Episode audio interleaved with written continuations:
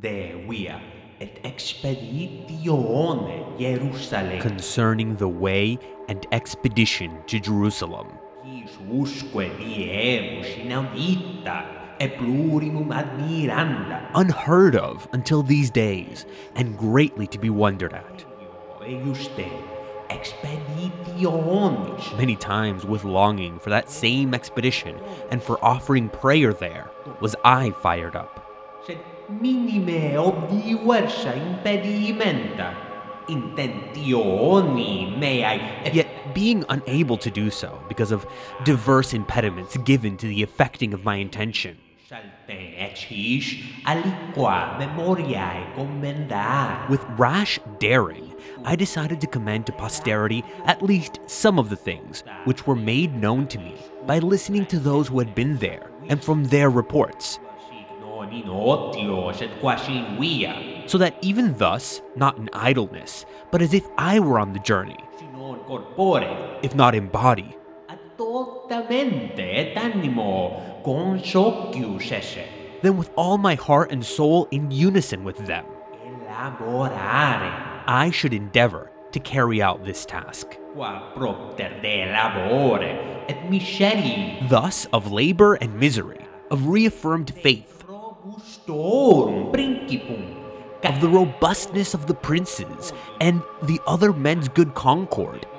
In amore Christi, in the love of Christ, modo scilicet reliquerit patria, how they left their homeland, kinsmen, wives, sons, and daughters, cities, castles, lands, and estates, and all the sweetness of this world, left settled things for the unsettled, and in the name of Jesus, exile did they seek. quomodo in manu forti et exercitu robusto iter Hierosolima fecet. How, with a strong hand and robust army, the journey to Jerusalem they made. Episcopi, Bishops, abbates, abbots, clerici, clerics, monachi, monks, laici nobilissimi, then the most noble laymen, diversorum regnorum principes, princes of different domains, and all the common people, tancasti con incesti, as many sinful as pious men, adulterers, murderers, fures, thieves, superiori, perjurers, praedones, universum scilecet genus Christianae professionis, robbers. That is to say, every sort of people of Christian faith. Femineus, Indeed, even the feminine sex, ponitenti adducti ad hanc laetanter, led by repentance, all flocked joyfully to this journey.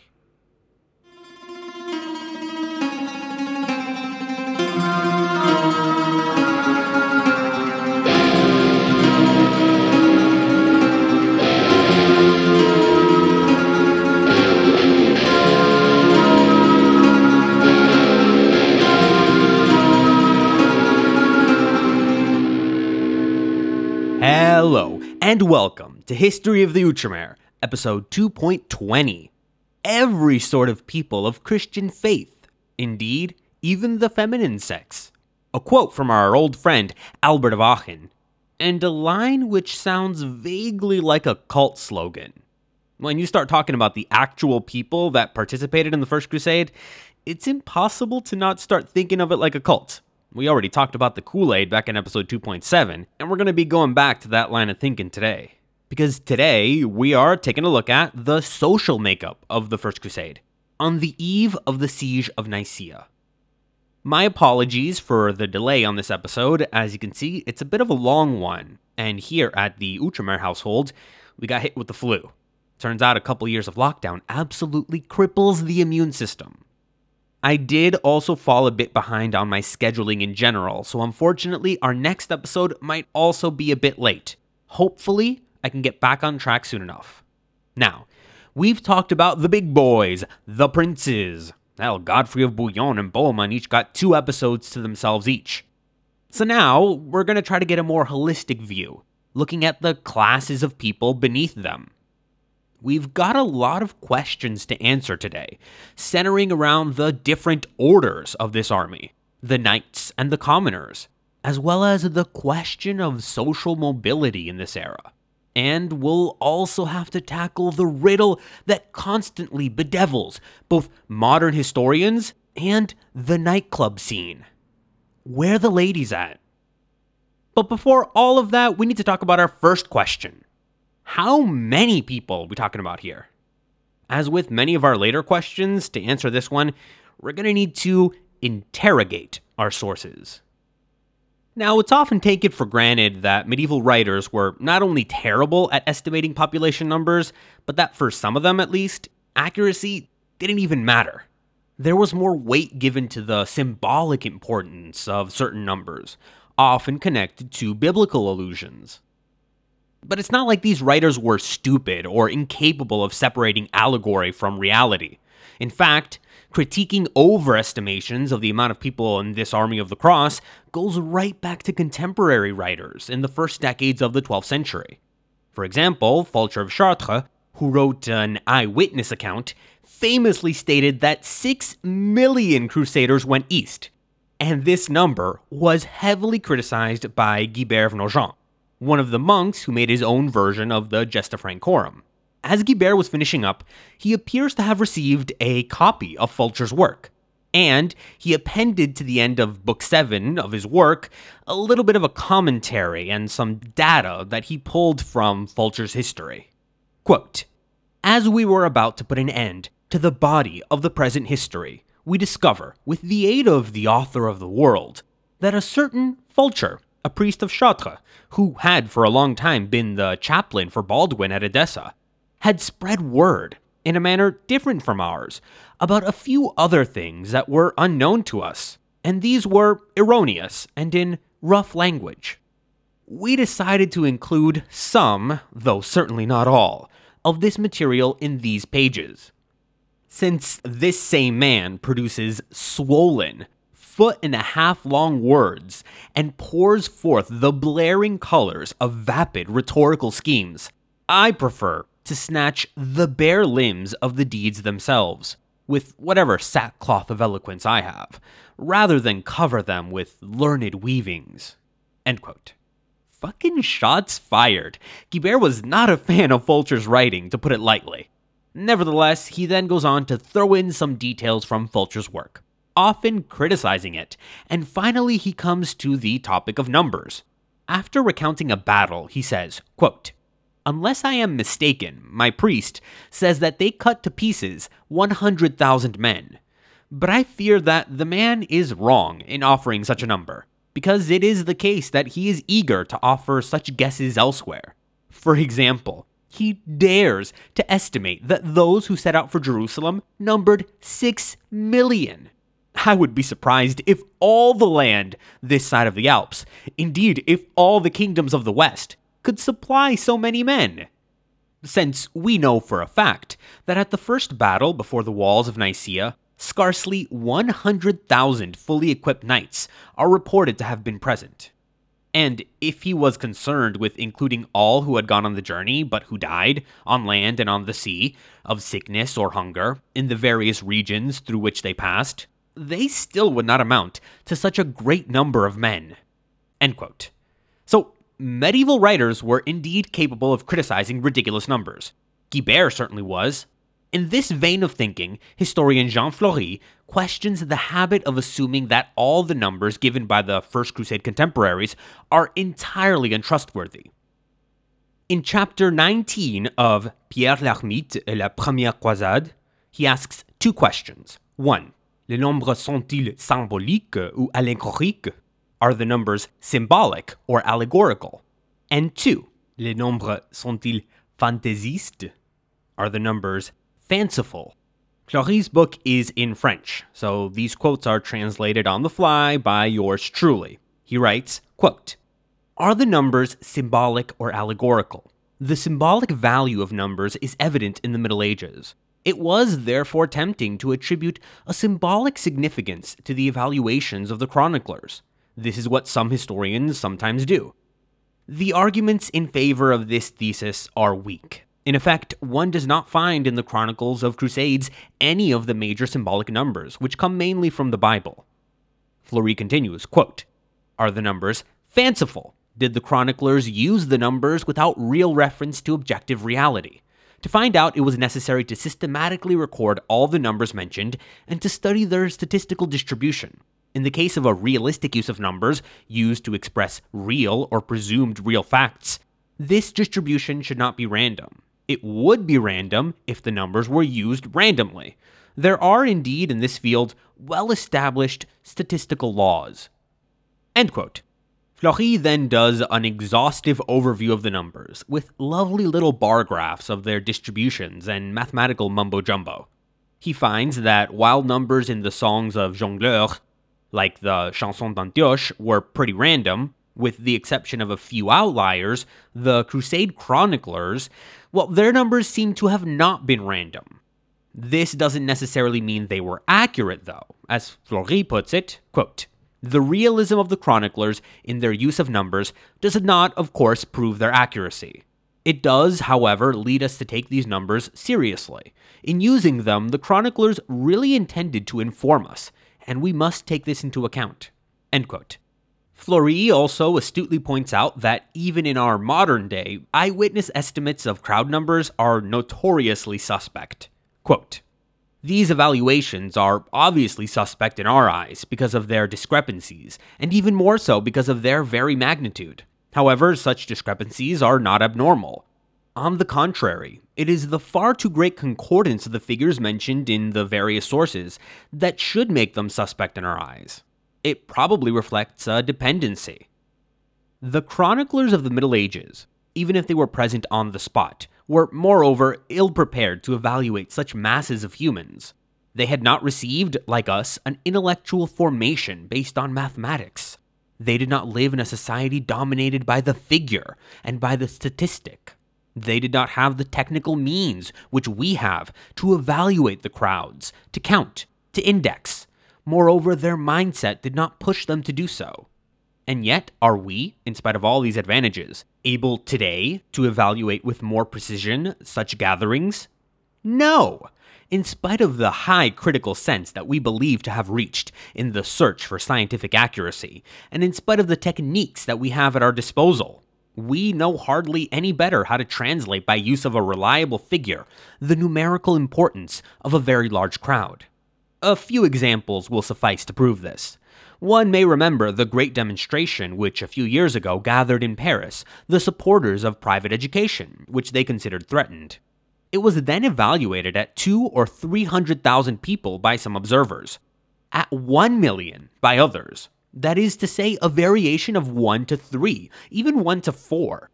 On February 3rd, 1991, a demonstration took place in Rabat to protest against the bombing of Iraq by the West. The crowd was, I can testify, immense.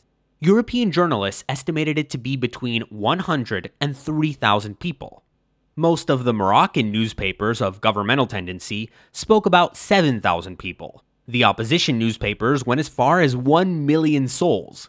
Again, there is a variation of 1 to 10. Last example. In Moscow, a demonstration in favor of Boris Yeltsin gathered together, according to the journalists, between 50,000 and 500,000 people. That is to say, a variation this time from 1 to 10. Can we really, therefore, hold medieval observers responsible for giving a more precise evaluation of the Crusaders as a whole when they had no way of verifying its adequacy? End quote. Flori's book is from 1999, so I love his very 90s references for mass crowds. Still, he's not the only historian to point out that, as a species, we really haven't improved on this whole counting large quantities of people thing. Historian John France, in Victory in the East, published in 1994, presented an exhaustive review of the numbers and also included an illustrative anecdote regarding the challenge of coming to an exact number, much like Flori's. Quote, it is often said that medieval people were not good at numbers. It was an essentially local world in which large gatherings were uncommon and therefore impressed themselves unduly upon the imaginations of participants. Literacy was relatively rare, and numeracy even rarer. But the fact is that most people, in most eras, are pretty bad at estimating large numbers of people. I recall one large demonstration in which I participated in Hyde Park in the summer of 1982, for which the organizers claimed an attendance of 300,000, and the police suggested 60,000, a discrepancy of positively medieval proportions. Of course, politics has something to do with such estimates. The police, as the guardians of law and order, tried to play down such events, while the organizers have the opposite tendency. Just such political considerations entered into the Crusaders' own estimates. France and Flori are both entirely in the right here. Imagine you had to estimate the amount of people at a concert without any information about the venue's capacity, just eyeballing it. Next time you're at a large event, try it with a few friends and see how close your estimates are comparing them. So then, how should we treat the source material here? Well, to a certain extent, I agree with Flori's take. He provides a summary of his approach to the sources that reads, quote, "We must take the numbers provided for what they are. When they apply to such huge crowds, beyond the eye, the mind, the understanding, only the order of magnitude remains valid, to a certain extent. All the chroniclers agree on this point. It is a matter of hundreds of thousands. We must take this into account, instead of rejecting with disdain global indications which, in spite of their uncertainty, do not deserve our condescending contempt. Our own inability to properly quantify large crowds of people should encourage us to be humble and indulge the numerical indications of the chroniclers. End quote. Flori's perspective here leads him to the conclusion that the army, as it stood in early June of 1097, was between 75,000 and 120,000, of which 1,200 to 1,500 were knights on horseback, and the rest, some 60 to 100,000, were on foot. Of these, he states around 15,000 to 20,000 may have been permanent noncombatants. The rest were infantry of varying skill and background. Flori's estimate is, nonetheless, one of the highest. In contrast, Sir Stephen Runciman, writing in the 50s, estimates around 4,500 cavalry and 30,000 infantry, some of whom were, quote, civilians that could be pressed into service. He also says a quarter of the army may have been made up of permanent noncombatants women, children, and the elderly. So that's a total of around 43,000, around 60% of Flori's lowest estimate, and a third of his ceiling. While none of them go quite as high as Flori, the other sources I've got on hand do fall more within his range. John France estimates the size of the Peasants' Crusade to be around 20,000, including non combatants, of which around 3,000 may have survived to join up with the other armies in 1097. Though I should mention that Kilij Arslan's forces didn't just butcher the elements of the Peasants' Crusade, they also took hundreds, if not thousands, of slaves. Slaves that were then housed in Nicaea and Antioch, and who we'll be seeing again in the future. France gives a head count of 50 to 60,000 for the full force of the army on the eve of the siege of Nicaea, of which 7,000 were knights. So, according to him, counting the lost forces of the Peasants' Crusade, around 70 to 80,000 pilgrims arrived at Constantinople in the space of around a year, from June 1096 to May 1097. Not too dissimilar from Flori's most conservative estimate. In this same ballpark, Christopher Tyerman, in God's War, glosses over the question of numbers and just says the army was around 60,000 strong as it attacked Nicaea, without going into detail. Thomas Asbridge is a bit more generous in his estimate. He says there were about 75,000 souls in the army before Nicaea. Of these, he estimates 7,500 knights and around 50,000 other combatants. My copy of his book, The First Crusader New History, actually says 5,000, not 50,000. but this is almost certainly a typo or a misprint. Anyway, that leaves around 17,500 non combatants, right on the lower edge of Flori's range. In the social structure of the First Crusade, which will be one of the main sources for the rest of our episode, by the way, historian Conor Kostick mostly agrees with John France's estimate of 50 to 60,000, but feels that the amount of non combatants has been greatly underestimated to date. So he inflates that number up to a whopping 40,000, adding that to France's 50,000 combatants, coming to a final total of around 90,000, of which nearly half were non combatants. I find myself inclined to agree with Kostick here, but I do feel 40,000 is a bit too high. If you asked me, gun to my head, after reading all these sources I've been quoting, I think I'd give a total number of around 90,000 as well. But I'd say only 20 to 30,000 of these were non combatants, a bit more in line with Jean Flori's breakdown. I'd probably put the amount of knights at around 10,000 between France's and Flori's numbers. And then the rest, a good 50 to 60,000, were some sort of infantry. So I'm definitely on the higher end here. Don't worry, my numbers will get much more conservative as all these folks find themselves getting butchered in myriad ways on the route to Jerusalem. Now, we've been talking a bit about the breakdown here, and I've been using this term, knight. What does that mean? I know you, dear listener, have probably got an image in your head of what a knight is. But how true to reality is that image? Shaped as it is by centuries of medieval and Renaissance mythologizing and romanticizing, not to mention decades of Hollywoodizing and Orlando Bloomizing. I took this horse from the sea! Pause for a moment. I think that's the first Kingdom of Heaven reference we've had on the show. What a great fucking movie. Inaccurate as all get out, but just amazing. Make sure you get that Ridley Scott director's cut, by the way. Fuck theatrical releases of Ridley Scott films. Seriously. Anyway, as great as Ridley Scott is, he's very much one more imperfection in the glass through which we view the Crusader Knight, twisting and distorting the facts to put butts in movie theater popcorn butter stained seats. And this glass can't really take any more imperfections. See, it's not only modern film directors that have distorted this image, as usual, the distortion goes right back to contemporaries.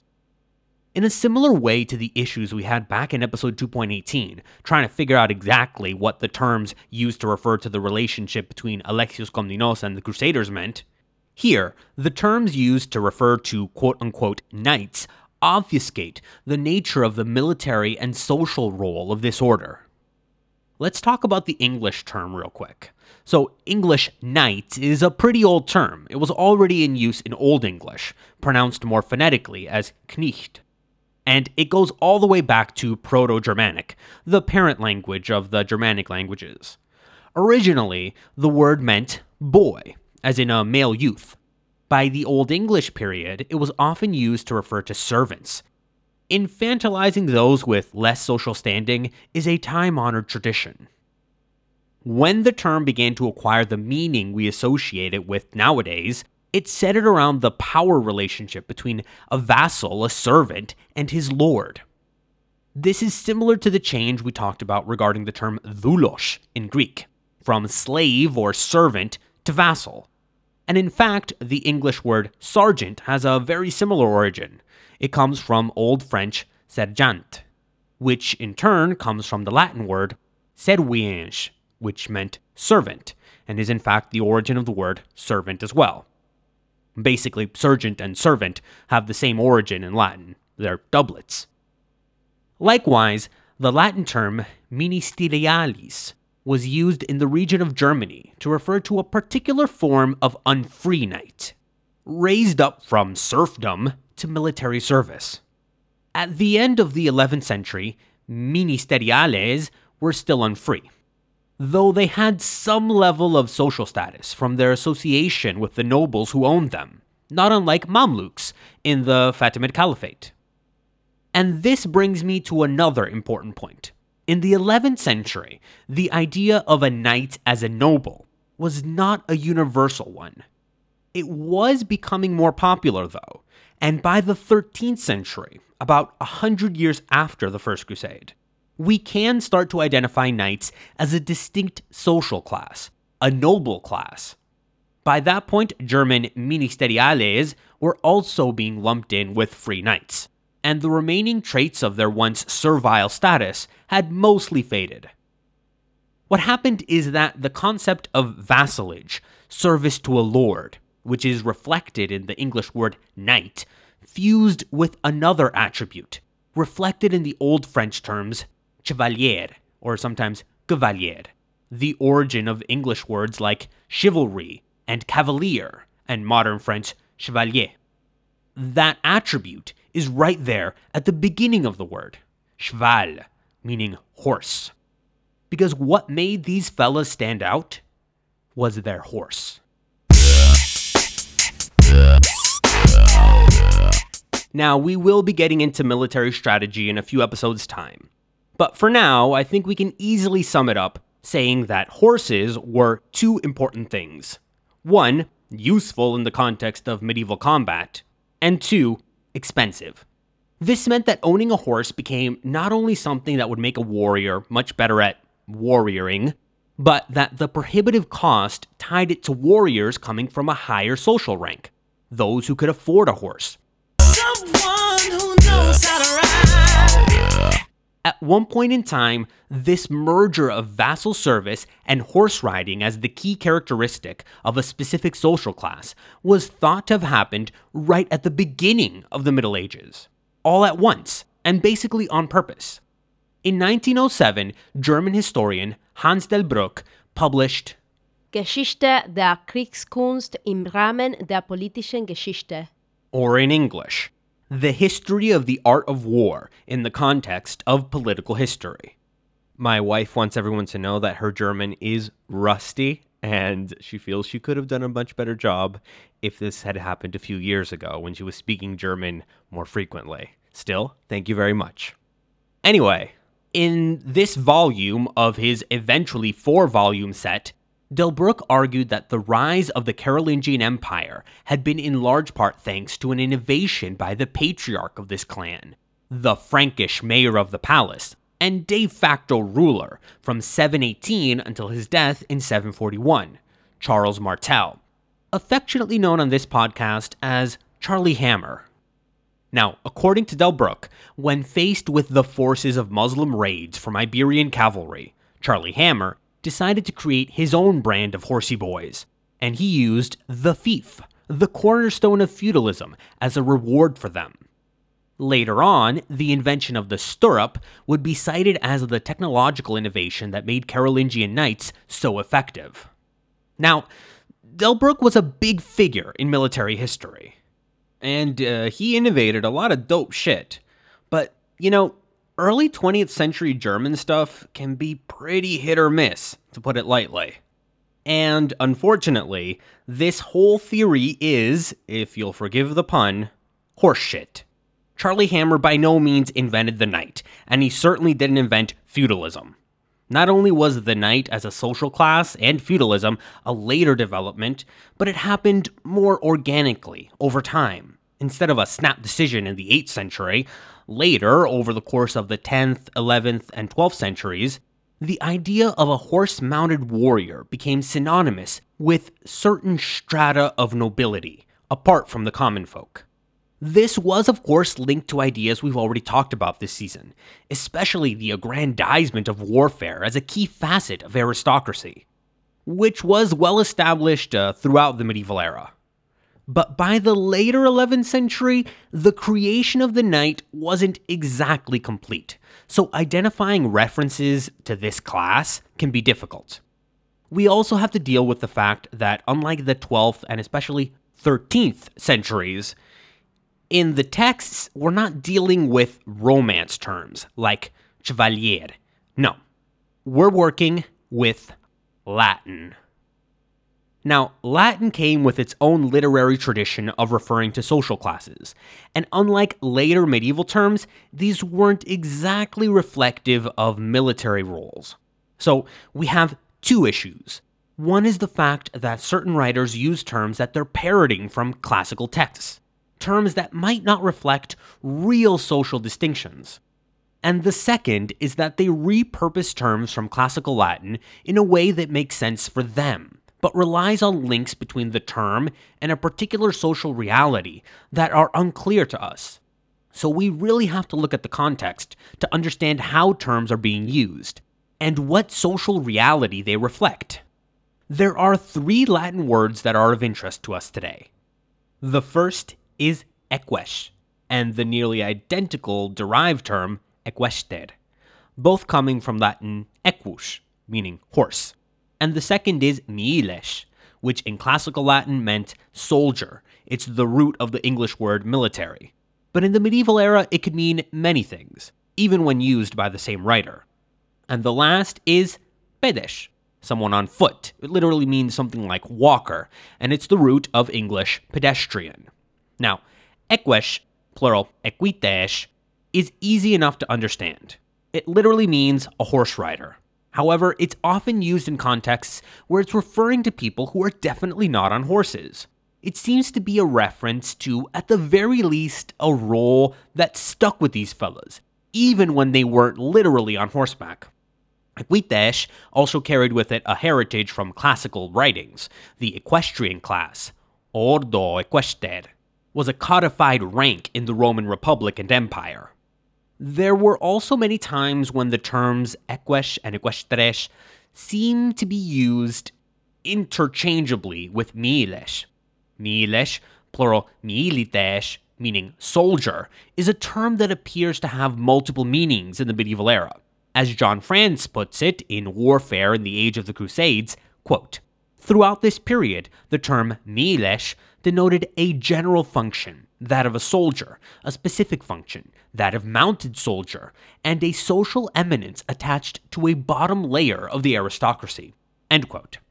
It was in these last two functions that it overlapped with terms like eques and equestres. Now, in various of our crusade sources, miles could be used to generalize about soldiers, especially in phrases like hostes milites imperatoris, the enemy soldiers of the emperor. But it was often used in a way that seemed to contrast milites with pedites, those on foot. Many of our sources refer to armies as being composed of milites and pedites. This makes little sense if milites covers all soldiers. You might say that uh, pedites refers to non combatants on foot, but pedites is used in a military context. Bands of pedites undertake military expeditions and whatnot. In some cases, the specific positioning of milites and pedites is mentioned clearly indicating that milites are those on horseback. What's more, there are also situations where miles and eques are used in a way that clearly indicates they mean more than just someone on a horse. In one passage, Robert the Monk indicates that at a certain battle, Bohemond formed a battalion of pedites and milites who had had to sell their horses there was still something about the status of miles that stuck with them, even if they didn't, like, physically have a horse. But horses were key to this role. Many authors mention men who had once ridden on horses riding mules or donkeys in an effort to continue to be milites. And Fulcher even says that some noble milites lost their horses and became pedites. It's unclear if he's referring just to the physical change of becoming a pedestrian, or if he's referring to a loss in status, or if for him there was really any difference. It might also be the case that a man was understood to not only have lost his horse, but lost the ability to get a new one because he didn't have the necessary funds. That that was when he became an official pedites. That would seem to indicate a sort of hierarchy in the grouping of equites and milites. Some members were only barely holding on, and without a horse, they'd immediately lose that status, while others, especially, for example, the great princes, held a more permanent claim to that title. As historian Conor Kostick points out, Guibert of Nogent has a very complex notice of this class that includes various strata of knights. Quote Of all the early crusading authors, Guibert had the most refined sense of social hierarchy, reflected in particular in his use of the term mediocres. Indeed, Guibert indicated that stratification existed among the class of equestres with his use of the highly original phrase mediocritate sequestrium virorum, the middle ranks of knights. The context of this improvisation by Guibert was his observation that after Pope Urban II had preached the Iter Dei at the Council of Clermont, the will of Counts Palatine was aroused, and the middle ranks of equestres, besides, had come to the brink of departure. The distinction made here indicates that Guibert considered that senior nobles were part of the order of equestres, but so too were equestres of more modest means. To emphasize how the whole of that order, greater and lesser, desired to join the expedition, he coined a unique phrase. Further evidence that Guibert's social schema for the First Crusade was a pyramid like hierarchy arises from his observation that a multitude of the mediocres Principes joined the expedition. These middling princes were defined by Guibert as the owners of one, two, three, or four towns, and were present in sufficient numbers to draw comparisons with the siege of Troy. Guibert might well have coined the highly unusual phrase mediocres principes to assist his description of the Christian forces. At the top were the handful of senior princes, Below them, a large number of others encompassed by the term princeps, but of more modest means, being the lords of between one and four towns. Below these were the milites. All these groupings were encompassed within the category equestris ordo. End quote. One interesting point here is that, as I've mentioned, Guibert was himself a member of the aristocracy. It would later be the aristocracy that began to systematically codify new terms to not only create strata in the knightly social class, but even to begin to separate the concept of the knight from his style of warfare. That is, owning a horse stopped being enough to be considered a knight, as it seems to have sometimes been in the era of the First Crusade. Instead, terms that would later become the origin of English words like sergeant and squire were used to describe those who, in many ways, were indistinguishable from knights in how they operated on the battlefield, but did not own fiefs. Instead, they were paid, being effectively mercenaries. As John France puts it, quote, the term miles had always had the social implication of superiority, and as the 12th century wore on, this was applied in an exclusive way, as it became an aristocratic rank. One consequence of this was the development of new names, most notably squire, to emphasize the gentle connections of those who fought on horseback, but could not afford knighthood. Such men were the recruiting ground for the bulk of all retinues. Because contemporaries understood their social origins, there was little effort to describe them as mercenaries. That was a pejorative term, only rarely applied to these gentry who could aspire to upward movement with approval and who shared something of the lifestyle of the upper class and its aspirations, if not its wealth. But that is by the end of the 12th century. Things a hundred years earlier were different, and we often have accounts of even great princes on the First Crusade being paid for certain services. We even discussed that as a possibility for the arrangement between the Roman Emperor Alexios Komnenos and the Crusade leaders. In the 1090s, there was nothing that necessarily said a knight had to own a castle or fief to be considered a miles. Guibert's text and descriptions might be ahead of the curve here, and also a bit reactionary. He might have been trying to, in a way, limit entry to true nobility, perhaps because there were too many upstarts gaining entry to the ranks of the knights. In fact, the 11th century was an age of mobility, and while later on becoming a knight, or miles, was quite a feat indeed, it seems to have been much easier to manage during the First Crusade. But conversely, losing this status was also much easier. men who had lost their horses becoming peditesh seems to have been a relatively common occurrence. On various occasions, these men are recorded as being desperate to regain their horses. They would do this by chasing after Arab horses, or trading in the loot and slaves gained from sacking a city to buy horses from Arab markets, at Homs or Damascus, all to ensure that they stayed militesh. I promise that you won't wanna get off. These were probably what Guibert would refer to as middling knights, those who could easily lose this status. As Kostick puts it, quote, the early crusading histories reveal a willingness to accept rapid changes of social status, particularly with the downward movement of militesh to peditesh.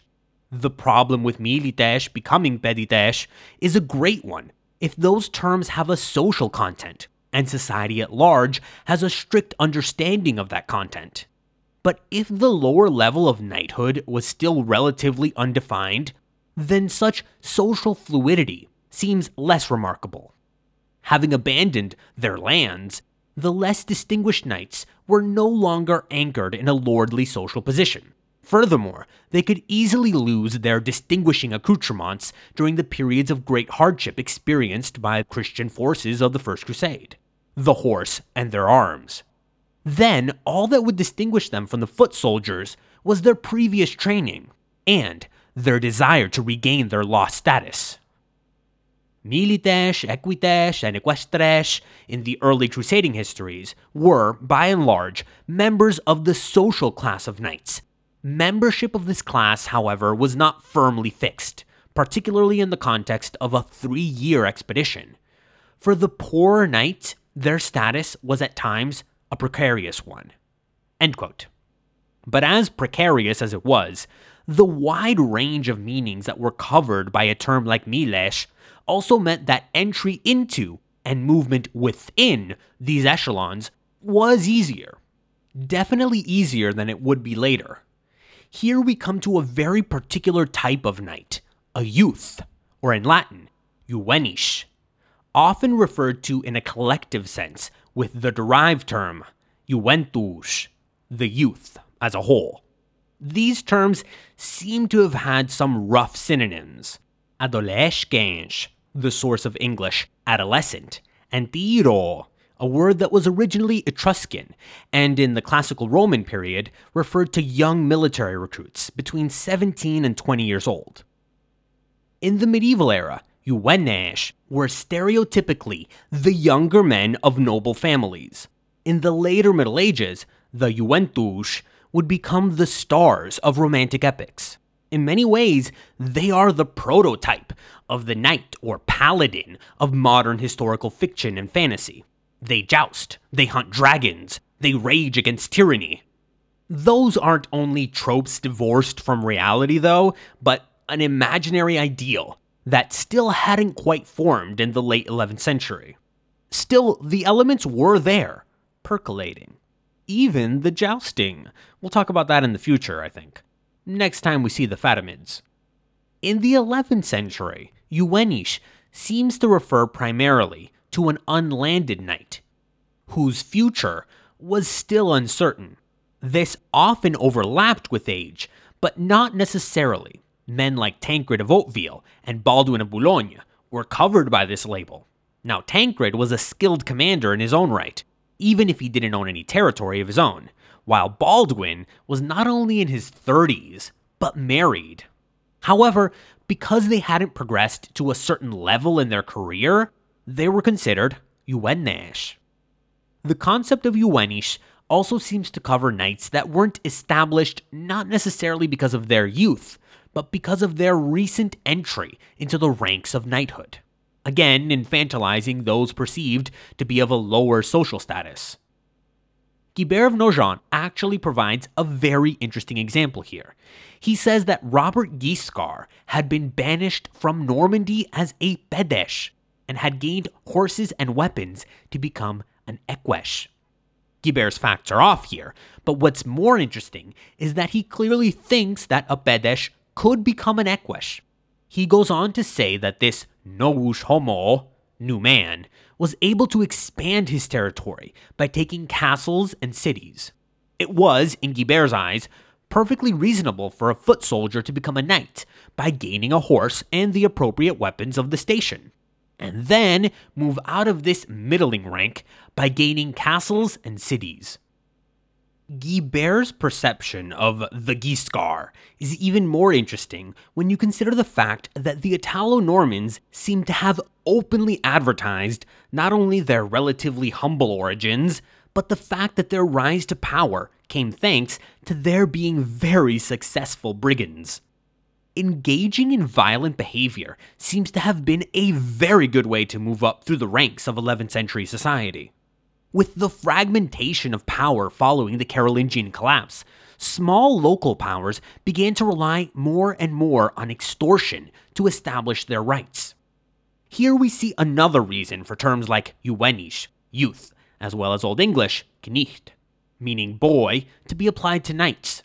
Think of the mafia don threatening to sick his boys on a business owner who refuses to pay up the nature of that interaction would have been very familiar to 11th century knights.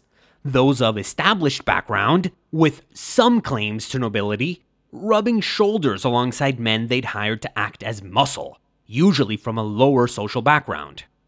As John France puts it in Western Warfare in the Age of the Crusades, quote, the castle and the retinue formed a theater for relations between these important aristocrats the castle holders, who by the early 11th century were very numerous, and their humbler followers, to whom we give the title of knights. This was the foundation of the fusion of knighthood and nobility. Another factor which facilitated the fusion was that many knights were from noble houses. As laws of inheritance tightened, younger sons or members of impoverished lines, enjoying at best limited land tenure, had to make their way in association with armed bully boys of humble origins. Landless household knights continued to be common, but land was their aspiration, and in the milieu of the castle and the retinue, they profited from association with their betters. It was natural for such men, once they had become landowners, to ensure the protection of status by rules of lineage that imitated those of the nobility. Therefore, a whole shared experience tended to turn the more successful of the hired bully boys of the lords into a kind of lower rank of the aristocracy. The distinctiveness of the military lifestyle and the need for military solidarity stamped all its participants and created shared values. The fluidity of this social milieu enabled some young men to rise in the social scale by military prowess.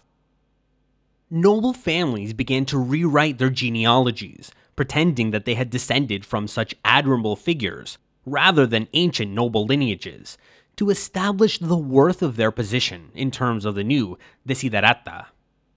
Thus, by the end of the 11th century, the cavalry were a very mixed group, combining the greatest aristocrats with petty landholders and social climbers who could barely afford the equipment of a mounted soldier. Extreme violence was not at all absent from the Juventus on the First Crusade. These bully boys were there too. Speaking about the role of certain Juventus in a particular siege, Guibert of Nogent writes Several of the Frankish Juvenes, whom pious audacity had already made more preeminent, threw themselves forward, and together they climbed to the top of the wall. I would identify them by name on this page, if I had not known that after their return they incurred the infamy of wickedness and crime. Guibert's reference to these anonymous Juvenes makes more sense if you take a look at his other work, his autobiography, which covers a wide range of topics and includes mention of a certain Thomas of Marle. I might have mentioned him before. He was, like William the Carpenter, a knight who had joined up under Count Emicho and participated in the Jewish pogroms of 1096. Alongside William the Carpenter, he then headed into France and eventually ended up joining Hugh of Vermandois' army. By all accounts, Thomas was a psychopath. For an example, let's actually turn to what Guibert wrote about Thomas in his autobiography. A quick gore warning the following is not for the faint of heart, and if you don't want to hear it, uh, jump ahead to 52 minutes. After the First Crusade, Thomas apparently got wrapped up in some political fiasco, and to introduce this character, Guibert writes, quote, They decided to call in Thomas, the son of de Coucy, who had the castle of Marle, to defend them from the king's attack. He, it appears, attained power to ruin hosts of people by preying from early youth on the poor and pilgrims to Jerusalem. So heard of in our times was his cruelty that men considered cruel seem more merciful in killing cattle than he in murdering men. For he did not merely kill them outright with the sword and for definite offenses, as is usual, but by butchery after horrible tortures. For when he was compelling prisoners to ransom themselves, he hung them up by their testicles, sometimes with his own hands, and these often breaking away through the weight of the body, there followed at once the breaking out of their vital parts. Others were suspended by their thumbs or even their private parts and were weighted with a stone placed on their shoulders, and he himself walking below them when he failed to extort what he could not get by other means, beat them madly with cudgels until they promised what satisfied him or perished under punishment. No one can tell how many expired in his dungeons and chains by starvation, disease, and torture. But it is certain that two years before, when he had gone to the mountains of Soissons to give aid against some countrymen, three of these hid themselves in a cave, and coming to the entrance into the cave, with his lance, he drove his weapon into the mouth of one of them, with so hard a thrust that the iron of the lance, breaking through the entrails, passed out by the anus. Why go on with instances that have no end? The two left in the cave both perished by his hand. Again, one of his prisoners, being wounded, could not march. He asked the man why he did not go faster. He replied that he could not. Stop, said he. I will make you hurry, and be sorry for it. Leaping down from his horse, he cut off both the man's feet, and of that the man died. Of what use is it to recount these horrors, when later there will be like occasion for mentioning them? I will return to my matter. Again, with the why talk of such things while talking of such things. This bloodthirsty violence was extreme to say the least, but it also speaks to a general association of knights in general, and Uenesh in particular, with warfare. Many of the sources refer to Uenesh leading the charge in battle, and often being the first across the ramparts. They were, as of yet, unproven knights, and as such, more given to extreme acts of quote unquote valor. This stereotypical characteristic could also surface as recklessness. As I mentioned when covering the Peasants' Crusade, the Juventus are frequently blamed for leading the charge against cities like Zemun and Nish. They're also blamed for their greed in Anatolia, which led to the massacres at Xerigordos and Civetot. This specific sector of glory seeking knights given to acts of extreme violence will become a very important faction within the army as it travels further east. And in earlier days, their behavior was often blamed for the entire crusade. As 20th century French historian Georges Duby put it, quote, It is obvious that it was the bands of youths excluded by so many social prohibitions from the main body of settled men, fathers of families, and heads of houses, with their prolonged spells of turbulent behavior making them an unstable fringe of society, who created and sustained the Crusades. This theory that the First Crusade and subsequent Crusades were driven by the ambition of younger sons and bully boys has fallen somewhat out of favor but it can't be denied that at least a portion of the knightly class on the crusade were trying to make something out of themselves, and they were prone to bouts of bloodthirstiness along the way up the social ladder.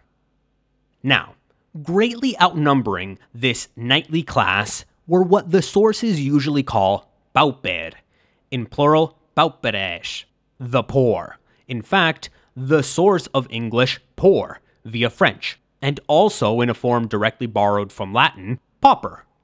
They are also referred to as pleb, which of course has also been borrowed into English, and egenus, meaning the needy or wanting. And sometimes a collective noun is used.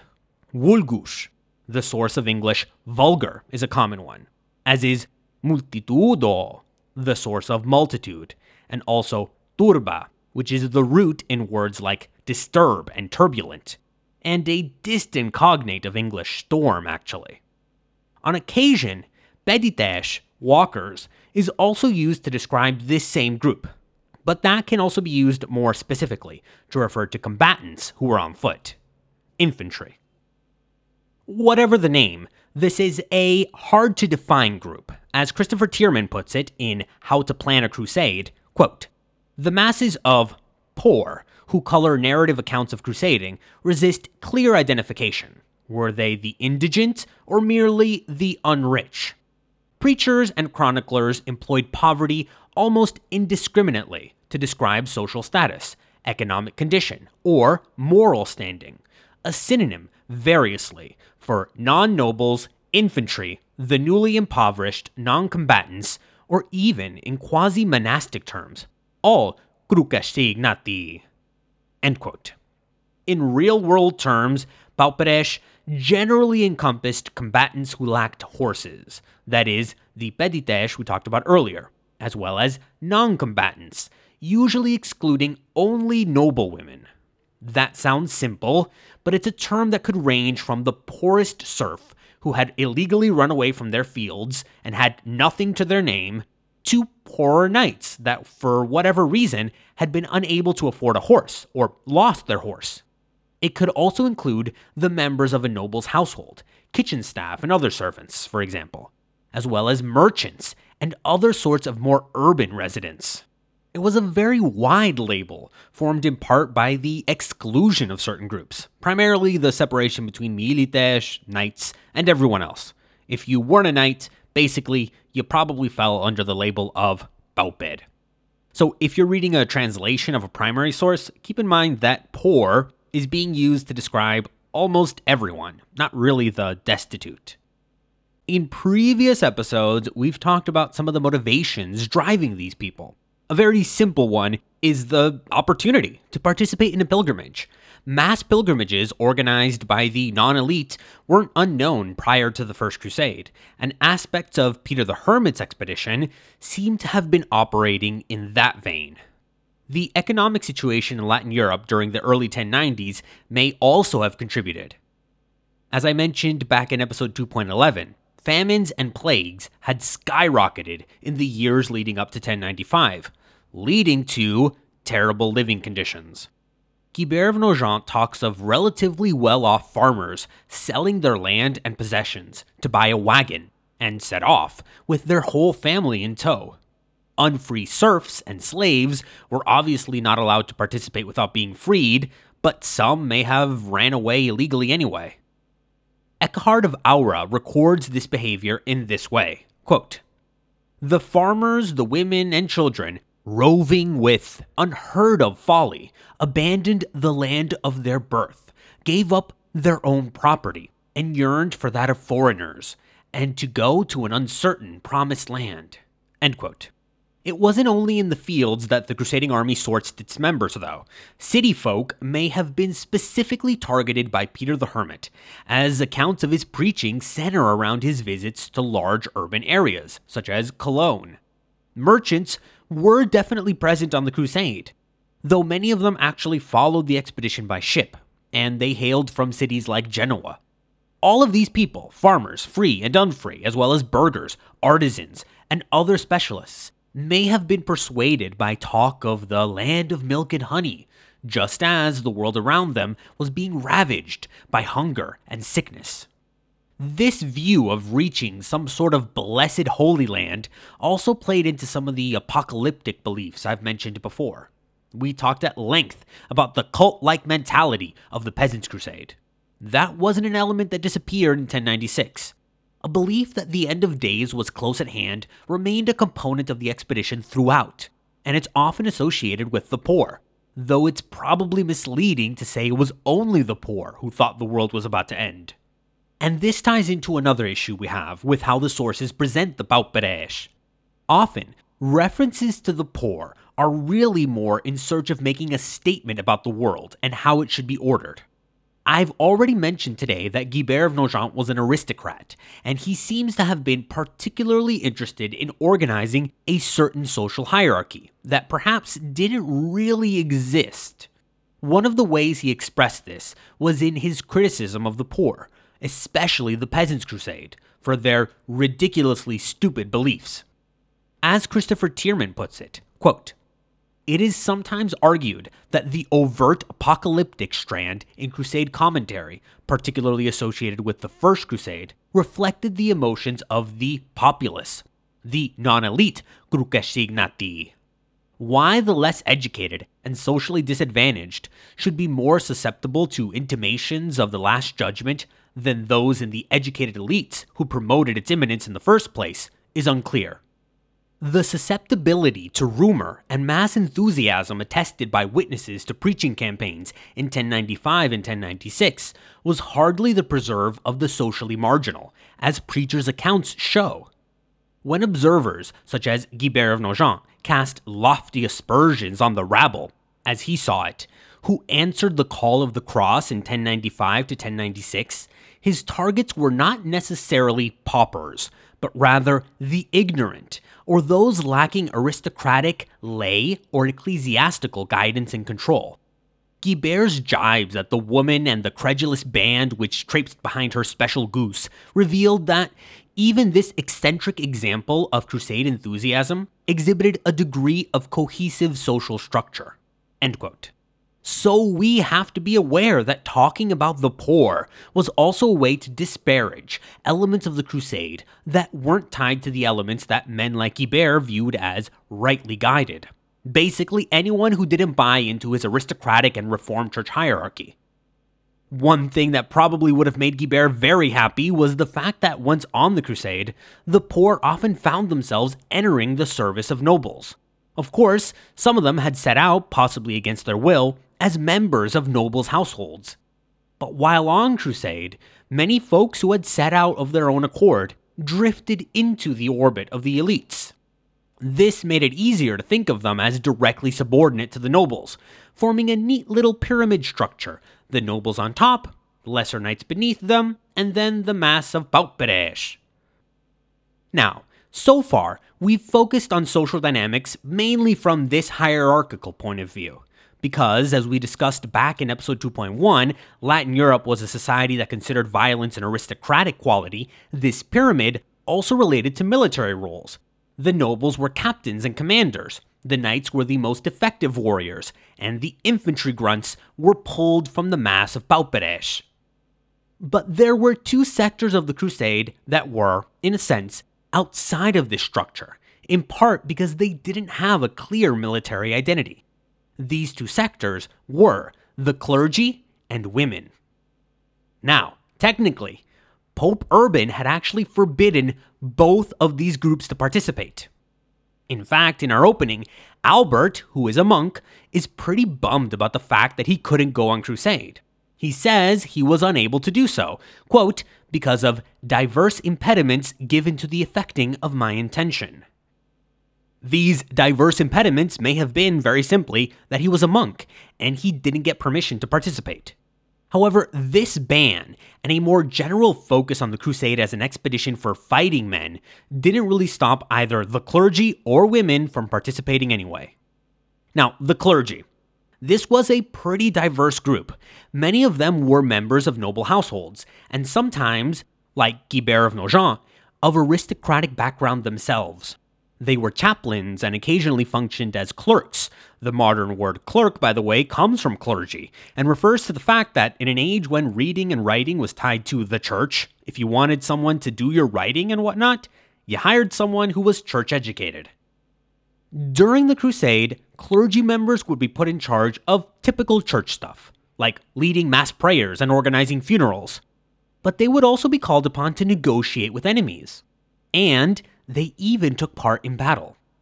Fulcher of Chartres, who's one of our chroniclers, and would eventually become Baldwin of Boulogne's chaplain, is often tied to the activities of the iuventus. He's a bit of an honorary iuvenis, a youth. Anna Komnene also recounts a hilarious tale involving a priest. During a naval skirmish between a friend of hers, Marianus, who was the son of the Byzantine admiral, and a certain Prebentzas, usually taken to be Richard of the Principate, Bohemund's cousin, during Richard's approach to Constantinople from southern Italy. Quote, Barely 15 days later, Bohemund made the crossing to the coast of Cabalion. Hard on his heels came the Count Richard of the Principate. He too, when he reached the Lombardy coast, wanted to cross over to Illyricum. A three masted pirate vessel of large tonnage was hired for 6,000 gold staters. She carried 200 rowers and towed three ship's boats.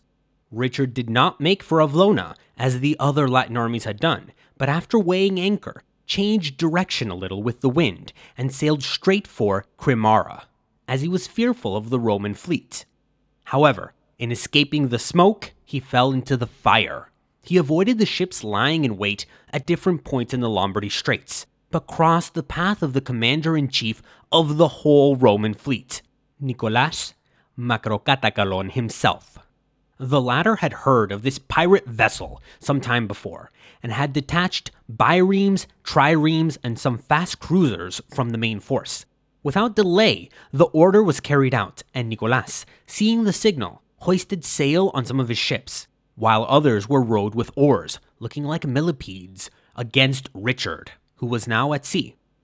They caught him before he had sailed three stades from the land. He had 1,500 soldiers on board, plus eight horses belonging to the nobles. The helmsman, sighting Nicolas, reported to the Frank The Syrian fleet is on us. We're in danger of being killed by dagger and sword. The Count at once ordered his men to arm and put up a good fight. It was midwinter, but there was a dead calm, and the full moon shone more brightly than in the spring. As the winds had fallen completely, the pirate ship could no longer make progress under sail. It lay becalmed on the sea. At this point in the story, I should like to pay tribute to the exploits of Marianus. He immediately asked the admiral of the fleet, his father, for some of the lighter vessels, and then steered straight for Richard's ship. He fell upon the prow and tried to board her. The Marines soon rushed there when they saw that he was fully armed for battle. But Marianus, speaking in their language, told the Latins there was no need for alarm. He urged them not to fight against fellow Christians. Nevertheless, one of them fired a crossbow and hit his helmet. The arrow drove clean through the top of it without touching a hair on his head. Providence thwarted it. Another arrow was quickly fired at the Count, striking him on the arm. It pierced his shield, bored through his breastplate of scale armor, and grazed his side. A certain Latin priest, who happened to be standing in the stern with twelve other fighting men, saw what had occurred and shot several times with his bow at Marianus. Even then, Marianus refused to give up. He fought bravely himself and encouraged his men to follow his example, so that three times the priest's comrades had to be relieved because of wounds or fatigue. The priest, too, although he had been hit again and again and was covered with streams of blood from his wounds, was still undaunted. After a bitter contest, which went on from evening till then next midday, the Latins yielded much against their will to Marianus, when they had asked for and obtained an amnesty from him. The warrior priest, however, even when the armistice was being arranged, did not cease from fighting. After emptying his quiver of arrows, he picked up a sling stone and hurled it at Marianus, who protected his head with a shield, but that was broken into four and his helmet was shattered. The blow stunned him. He lost consciousness at once and for some time lay speechless, just as the famous Hector lay almost at his last gasp when struck by Ajax's stone.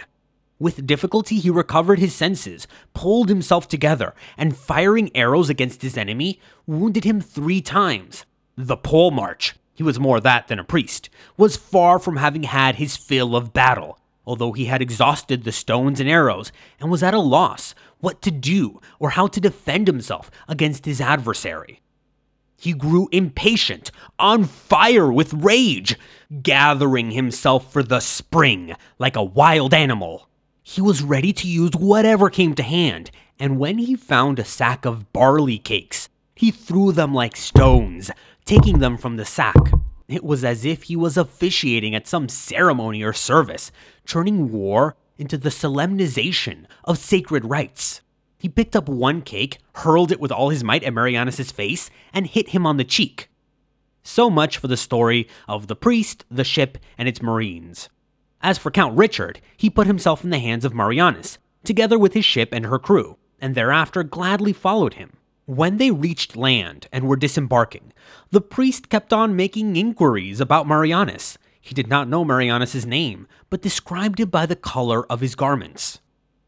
When at last the priest found Marianus, he threw his hands around him and with an embrace boasted, If you had met me on dry land, many of you would have died at my hands. He drew out a large silver cup worth a 120 staters, and as he gave it to Marianus and uttered these words, he died. End quote. Anna's image of this berserker priest using barley cakes as weapons in some sort of bizarre parody of priests giving out like communion wafers is just sublime. I don't think there's a better passage in any of the Crusade histories. That's pretty much peak First Crusade. Now, apart from fighting with cakes, clergy members also took up positions of leadership. Preachers like Peter the Hermit were powerful figures who could whip up popular support. They often coordinated relief for the poorest members of the army, and this gave them even more clout, in those circles at least. Eventually, this would lead to certain alliances between the foci of popular support, these preachers, and nobles. The clergy were also, more generally, concerned with the spiritual well being of the army, and this meant that they would demand certain measures be taken to ensure that the army was good with God, you know? Things like fasting, and of course, kicking all the women out of the camp. More than any other segment of the crusading army, women were most frequently reduced to stereotypes. Their gender inherently shut them out of histories, except as symbolic figures, often of lustful sin, or as trophies to be won or preserved. As Laura A. Brady puts it in Essential and Despised Images of Women in the First and Second Crusades, 1095 to 1148. Quote, a problem central to studies of medieval women is the basic fact that the chronicles were written by men, for men, and about men. So then, how do we proceed with a discussion about women's participation in and influence on the crusading movement? It is important to realize from the outset that those with a greater access to power will be disproportionately represented in documents, and thus in their contribution to the historical record. In the Middle Ages, the group with access to power was by definition male. Thus, all ideas of femaleness were created and advanced by men. The voices of the women of the Crusades are muted, fractured, and distorted by the chroniclers, most of who were clerics. The only way we can know the women of the Crusades is through the mediation of men's voices. The discussions of women in the Chronicles are molded by the perceptions of the male authors. They were constructed by clerics who expected and therefore realized a certain vision of women through their writings. Perhaps more than any other topic, talking about women on the crusade requires surgical dissection of both the chronicles and the context in which these men were writing. Now, I feel the need to indicate that the discussion here will veer towards sexual violence as one of its main themes. You can jump to 1 hour, 16 minutes, and 16 seconds if you'd rather skip over this content. Not only was sexual violence against women a constant reality, but it was present as a literary topos as well. If the sources are talking about women, especially as a group, like at least half of the time, it's to mention instances of sexual violence. In the context of medieval narrative, that was the main role of women to be raped or protected from being raped. It'd almost be funny if it weren't so goddamn fucked up. Brady goes on to point out how even though women were, ostensibly, prohibited from participation in the crusade, they were in many ways one of the catalysts for the entire expedition. Or rather, the image of women was a catalyst. Back in episode 2.6, I quoted a few different renditions of Pope Urban's speech. These renditions usually include a reference to women victims of infidel atrocities. For example, Robert the Monk says, What shall I say of the abominable rape of women? To speak of it is worse than to be silent. Brady explores how this kind of rhetoric was tied together with the concept of territorial conquest. Quote, this was an appeal to the emotions of the men in the crowd, who were socialized to be protectors. It was the responsibility of Christian knights to safeguard Christian women from the threat of the infidels. Moreover, the threat was portrayed as an overtly sexual one, no doubt because this would likely be interpreted as a more serious menace than mere physical impairment. That is, Christian women raped by Muslim men, the so called unclean race, would be a grave affront to all Christianity. Furthermore, the perception of women as a group to be protected from violation, along with the Holy Land, implies that women were perceived to be passive and supple. The safety of these women is grouped with the inviolability of the Greeks' land. The sanctity of the Holy Land and of the sexual purity of the women are grouped in a natural fashion, lending a territorial, protective quality to the discussion of the violation of their rights. In related fashion, the defense and protection of the Holy Land is likened to the security of a woman. The description of the Holy Land takes on a tone of femininity.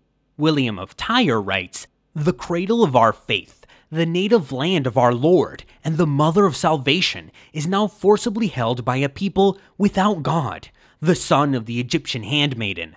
Her temple is become as a woman without honor, and her glorious vessels are carried away into captivity. In this instance, her refers to the Holy Land, specifically Jerusalem, which is described as a woman violated and destitute. Furthermore, the city, represented as a defenseless woman, is incapable of fighting off incursions, and is thus defiled and cheapened by her captors. This fiction of the crusade clearly indicates that men are meant to be the enactors of this pilgrimage and protection. They're going to defend the female coded cities and churches of the East. It maybe helps the narrative and the illusion that in Latin and the Romance languages, both city and church are feminine nouns. So, if all this imaginary is taking place, what were like actual women supposed to be doing?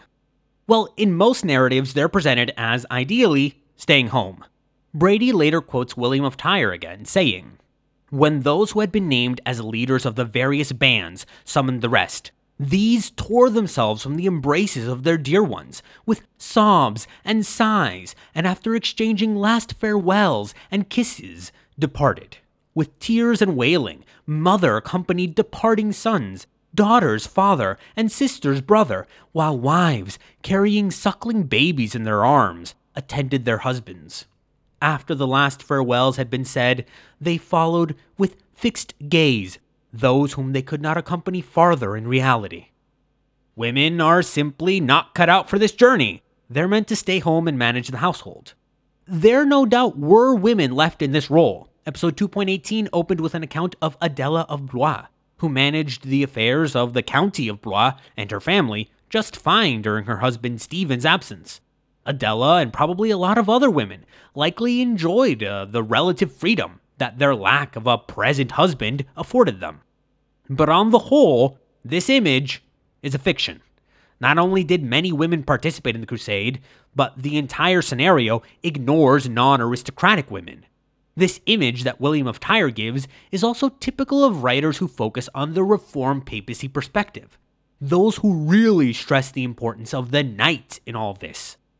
Other chroniclers, less focused on that perspective, like Albert of Aachen, often stress the universal appeal of the crusade, and they punctuate long spiels about how everyone was all fired up with mentions of women being super keen on the pilgrimage as well.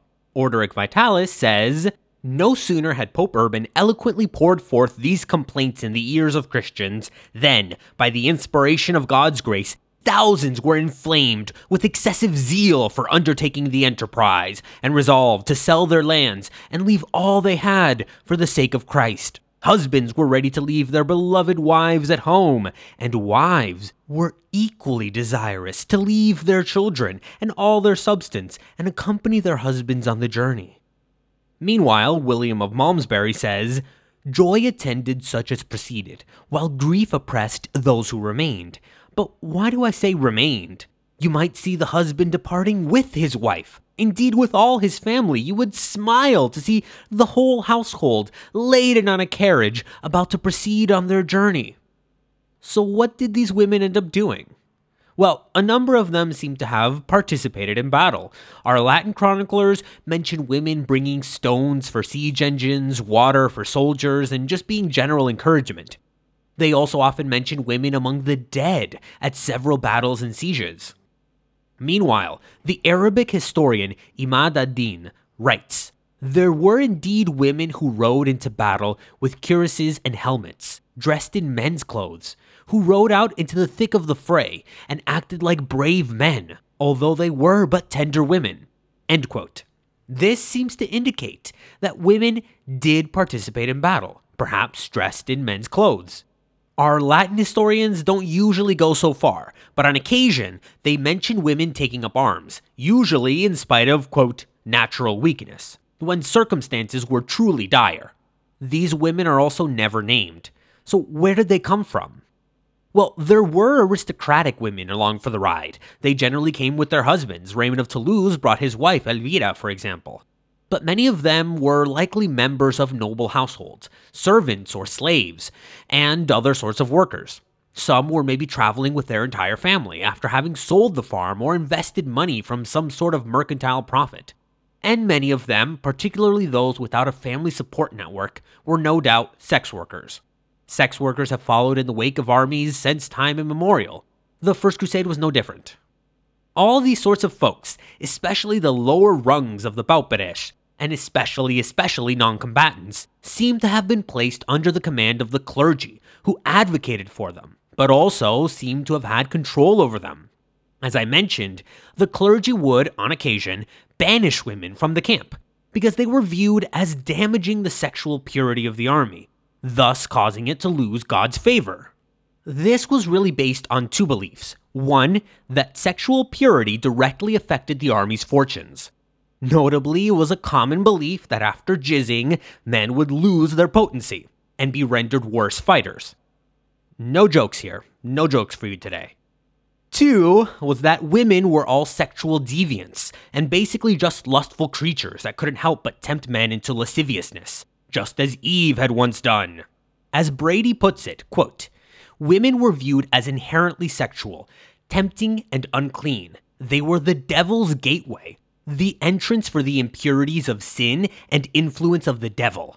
Women represented a demoralizing force, which diverted the soldiers' attention from battle and obstructed the process of war and the reclamation of the Holy Land.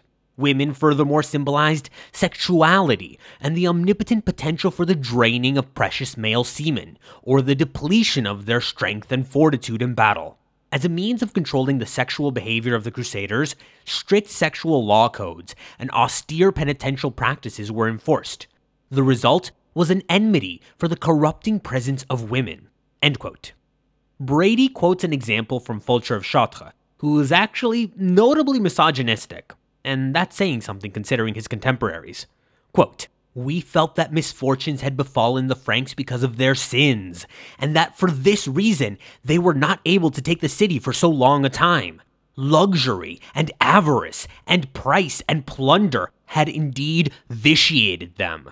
Then the Franks, having again consulted together, expelled the women from the army, the married as well as the unmarried, lest perhaps defiled by the sordidness of riotous living, they should displease the Lord. These women then sought shelter for themselves in neighboring towns.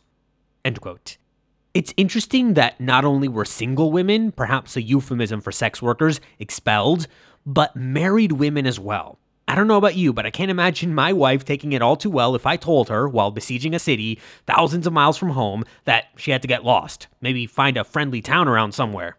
Yeah, I know you don't speak Arabic. You can gesture, right?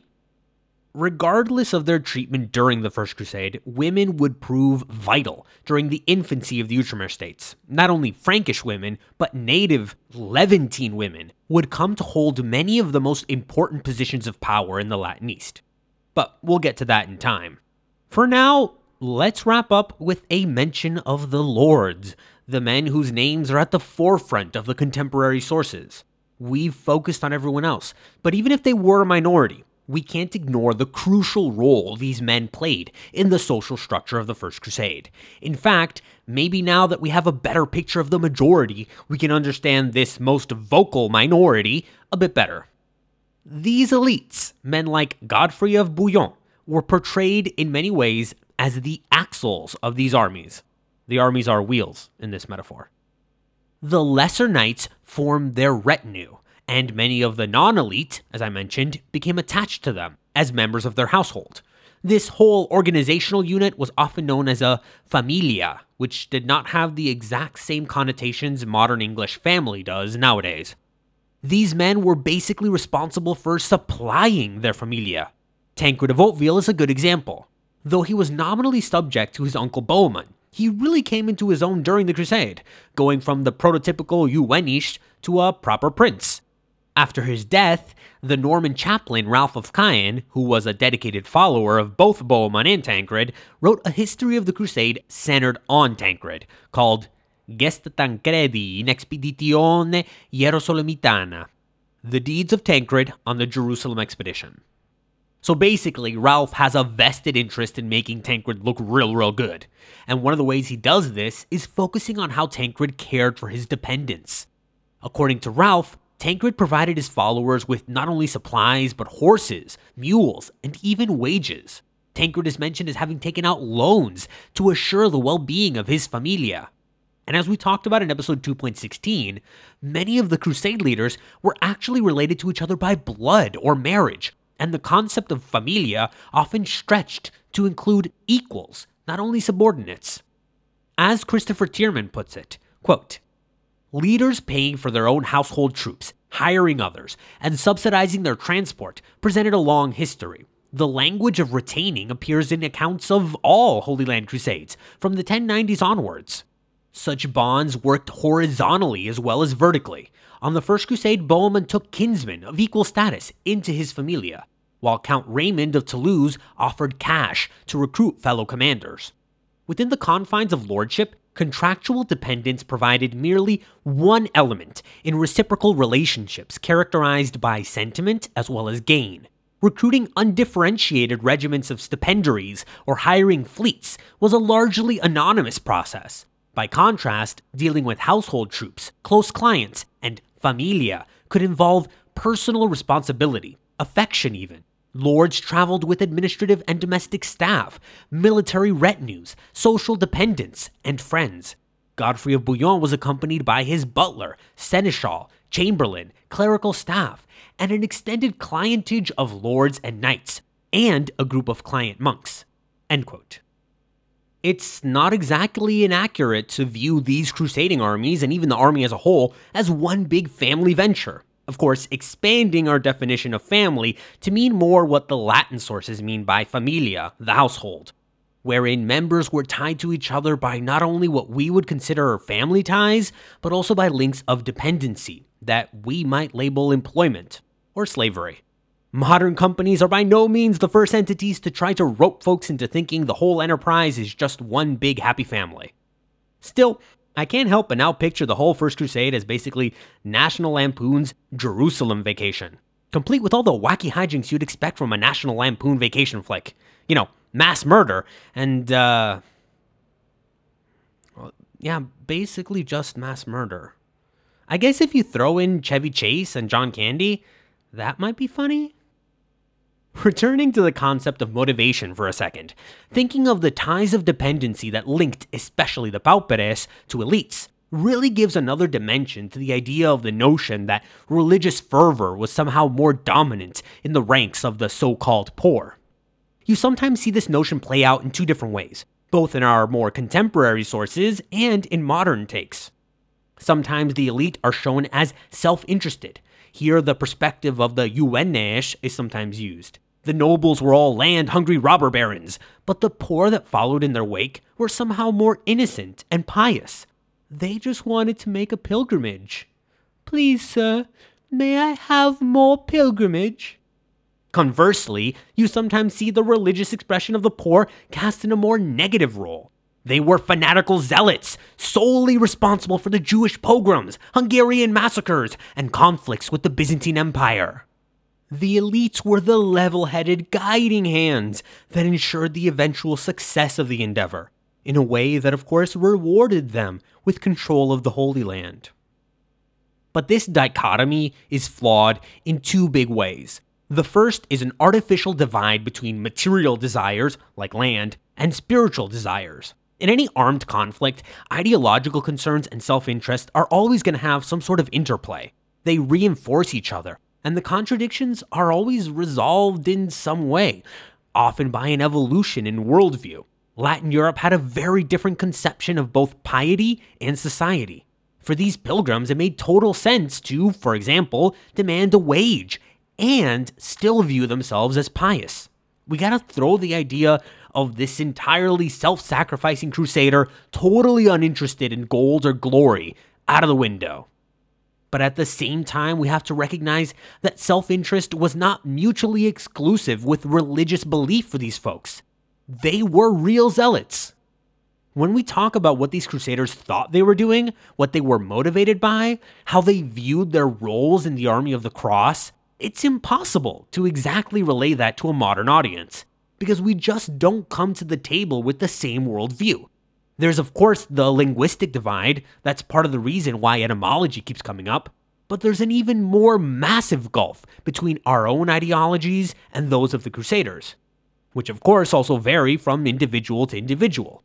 Speaking more generally, this is also why history is a never ending endeavor. Telling history is telling a story, an abstraction of events, translated from the real world context it occurred in to a new one. In this case, centuries later. And traduttore traditore.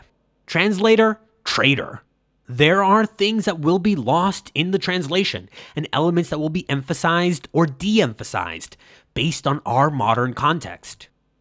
The same sort of explanation Sir Stephen Runciman provided seven decades ago is going to be totally different from the type of explanation I'm giving now in 2022. Both the medium and the message are completely different. And as I think I've said before, this distortion can get really out of hand when you throw objectivity out the window. And that brings me to the second misconception, one that is in large part thanks to our sources the idea of some sort of super fixed and clear hierarchy on the crusade. Men like Guibert of Nogent or even Albert of Aachen would love to have us believe that once the great lords took the reins of the crusade, everything that followed was an expression of their faith and nobility. After all, the crusade itself was born, at least in part, out of an attempt to control the knightly aristocratic class. So it makes sense that those who chronicled it focused on this sector of the population, these writers were for the most part aligned with the views of the Reform papacy, or at least came from a tradition that approved of measures like the peace and truce of God movements. They were inclined to criticize movements that didn't have that legitimacy, as well as elements of the crusade that didn't fit that image, such as, for example, women and the non elite more generally. We talked about this when we introduced the Peasants' Crusade. Peter the Hermit comes off looking pretty bad in the French perspective histories that preferred to point to Pope Urban as the originator, and the knights who took up the cross as true heroes, as long as they submitted to the church, of course. Albert of Aachen, writing in Germany, doesn't discount Peter to the same extent, mostly because he has little reason to give kudos to Urban, but even though he acknowledges the source of Peter's influence, that is popular support, not elite aristocratic legitimacy, Albert still criticizes many of the behaviors that characterize the Pauperes.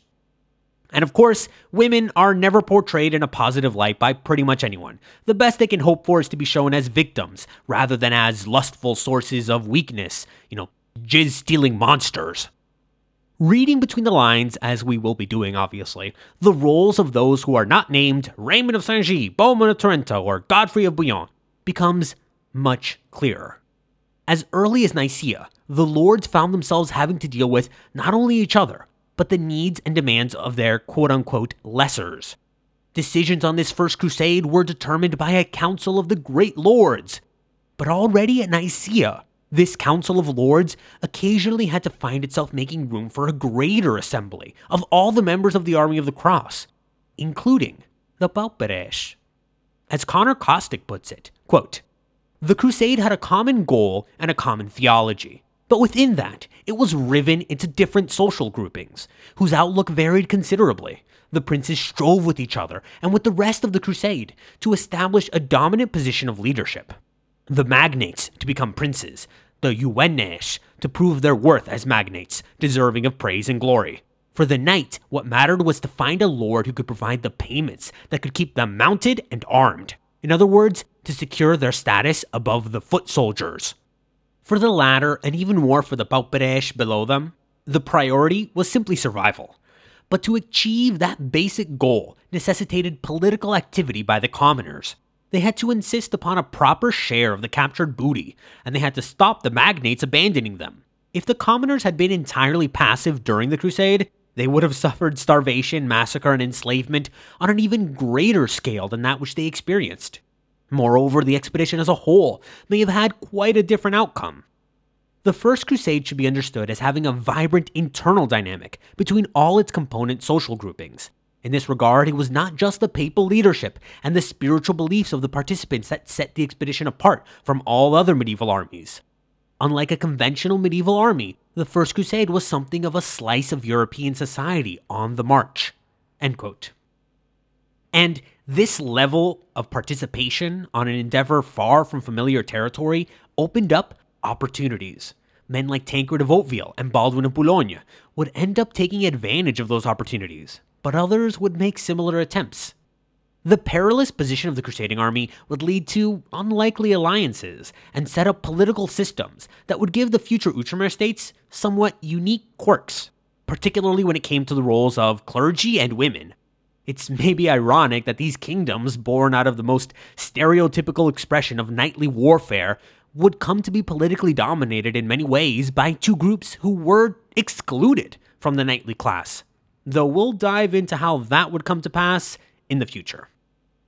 For now, we'll finish up today with another passage from Albert of Aachen, which, quite typically, although it emphasizes the unique nature of this army, which contained such diversity, quickly switches to a myopic view, focusing only on warlike men.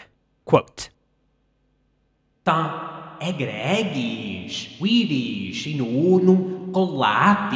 It was agreed in a general council by all these very illustrious men who had been brought together Tempus expeditionis operti. that as it was already a suitable time for the expedition they were waiting for, Sicut devoverant de inca just as they had vowed, continuarent versus civitate Nicaea. they should now continue their journey towards the city of Nicaea, gentilis virtus turcorum imperatori injuste erepta which a heathen force of Turks had wrongly seized from the emperor suo subjugavit dominio and subjected to their own authority.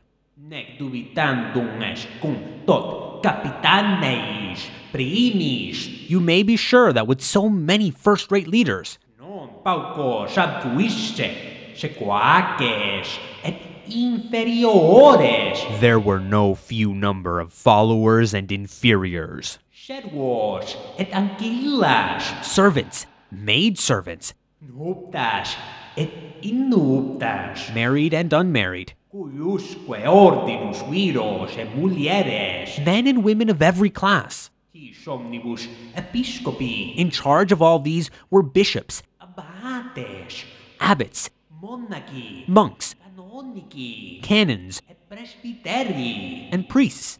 Praerant ad instruendos. To teach them. Corrobandos. And keep up their courage. obsessa ab his copiis tota continetur civitas praeter locum. The besieged town was completely surrounded by these forces.